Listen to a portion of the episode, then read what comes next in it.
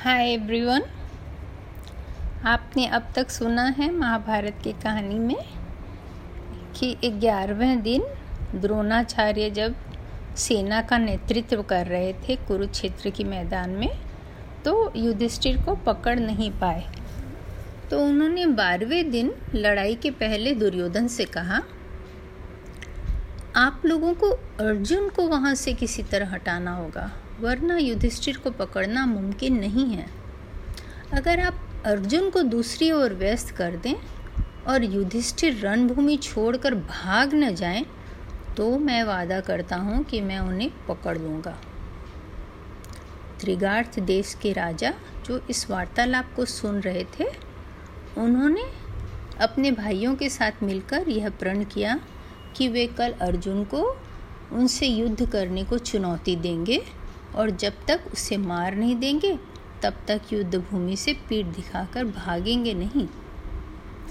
यह एक आत्मघाती दस्ते का निर्माण जैसे था, जो अर्जुन को दूसरी तरफ़ उलझाए रख सके, ताकि द्रोण युधिष्ठिर को पकड़ सके। और योजना के अनुसार सुशर्मा त्रिगार्थ के राजा ने अर्जुन को मुकाबला के लिए चुनौती दी। अर्जुन युधिष्ठिर से कहते हैं, त्रिगार्थ के राजा ने मृत्यु या विजय का प्रण लेकर मुझे लड़ने की चुनौती दी है। मेरी भी प्रतिज्ञा है कि अगर कोई मुझे चुनौती देगा तो मैं उसे ज़रूर स्वीकार करूँगा। मैं उनका नाश करके जल्दी ही आऊँगा। आप मुझे अनुमति दें। तो युधिष्ठिर कहते हैं, जो तुम्हें उचित लगे वह करो।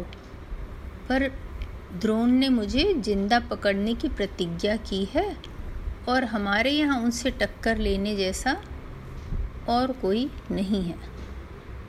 बहुत उलझन है। इतनी सारी प्रतिज्ञाएँ हम्म? अर्जुन कहते हैं, यहाँ सत्यजीत है।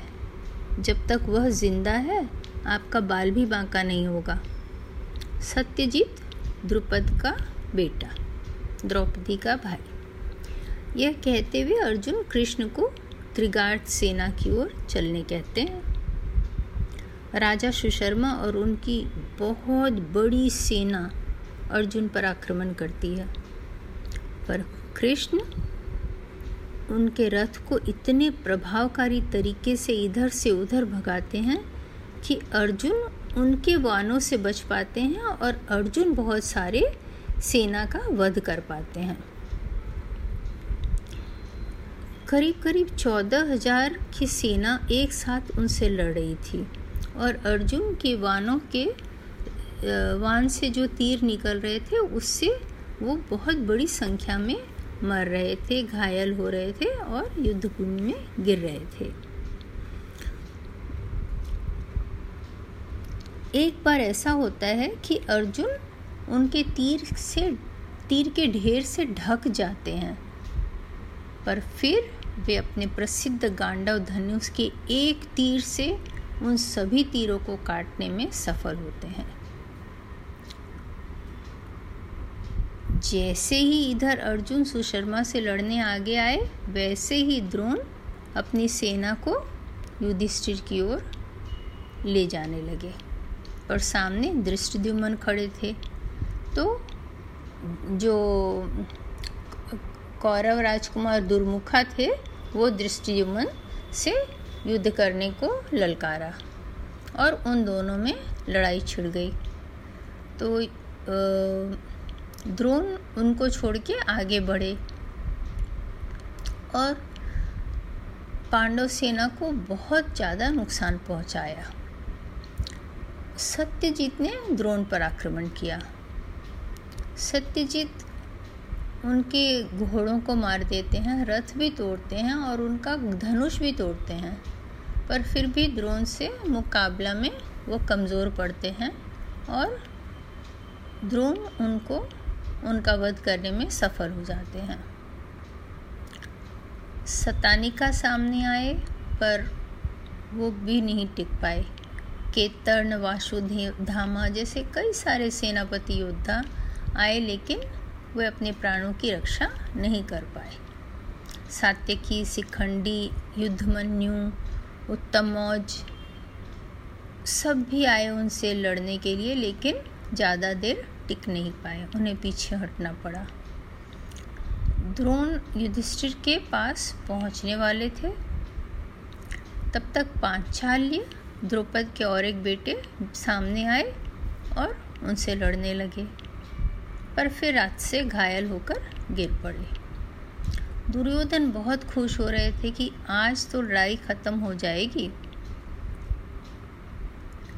पर तब तक भीम, सात्यकी, नकुल, शिखंडी, द्रुपद, विराट, दृष्टिकेतु और दूसरे योद्धा सामने आए और द्रोण से लड़ने लगे। तब दुर्योधन और कर्ण भी उनको मदद करने अपनी सेना के साथ और आगे बढ़े। इधर जब राजा भागदत्त ने देखा कि समसत्पा का जो मतलब जिन्होंने मृत्यु तक लड़ेंगे कि व्रत लेकर और मैं रणभूमि पे उतरे हैं, उनकी सेना कमज़ोर पड़ रही है तो वे अपने प्रिय हाथी, जो कि बहुत प्रसिद्ध भी था, सुप्रतिक के साथ युद्ध भूमि में उतरे और अपनी सेना के साथ, अपने हाथियों की सेना के साथ। तो सुप्रतिक बहुत प्रसिद्ध इसलिए था कि उसे लड़ाई में भाग लेना आता था और वो सामने वाले विपक्ष के रथ को तोड़ देता था, उनके घोड़ों को कुचल देता था और पैदल सैनिकों को कुचल देता था। उसके सामने दूसरे हाथी भी नहीं टिक पाते थे।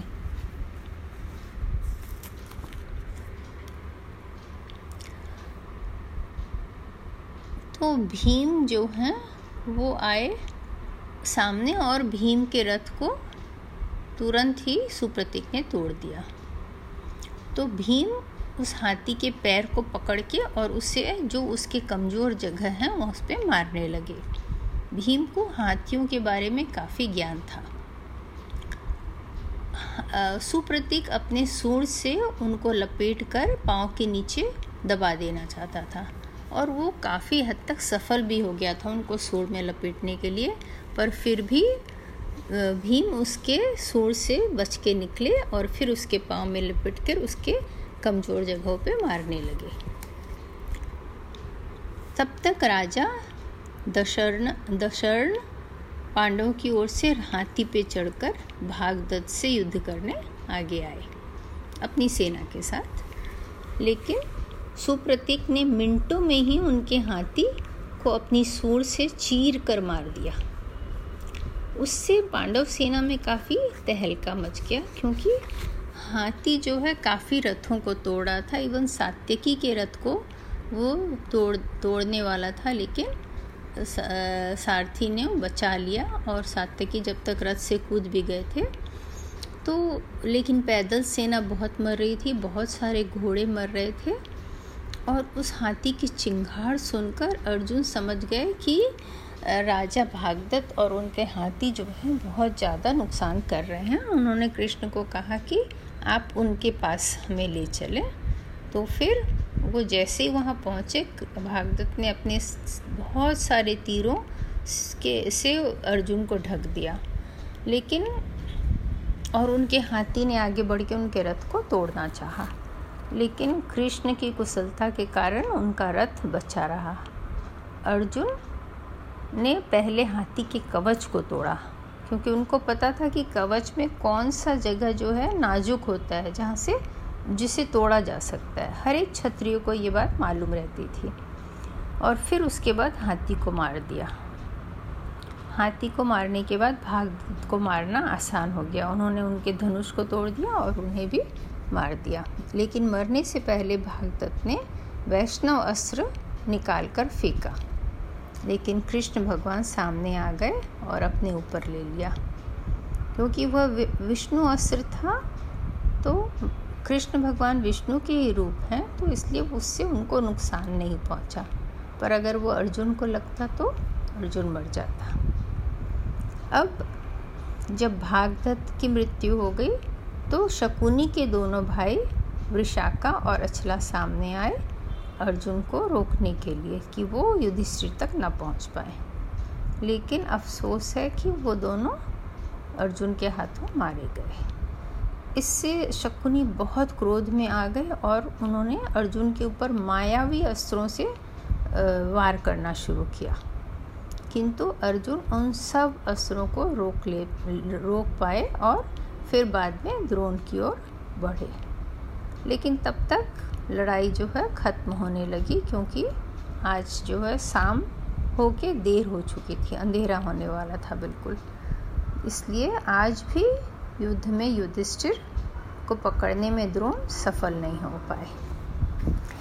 इस महारा, महाभारत के युद्ध को इस परिप्रेक्ष्य में देखना ज़रूरी है कि बहुत ही रुचिकर कहानी है ये। हमारे जीवन में कोई भी चीज़, हर चीज़ रैदर सफ़ेद और काला नहीं होता है। बहुत सारी चीज़ें ग्रे होती हैं, जो कि हमें समझना चाहिए और उसको स्वीकारना भी चाहिए।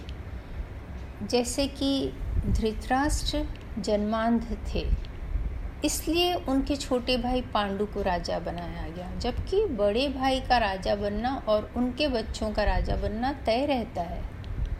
तो इस बात से कि उनके साथ अन्याय हुआ है और उनको बहुत इस बात से दुख होता था, तकलीफ़ होती थी, क्रोध आता था और यही और ईर्ष्या होती थी।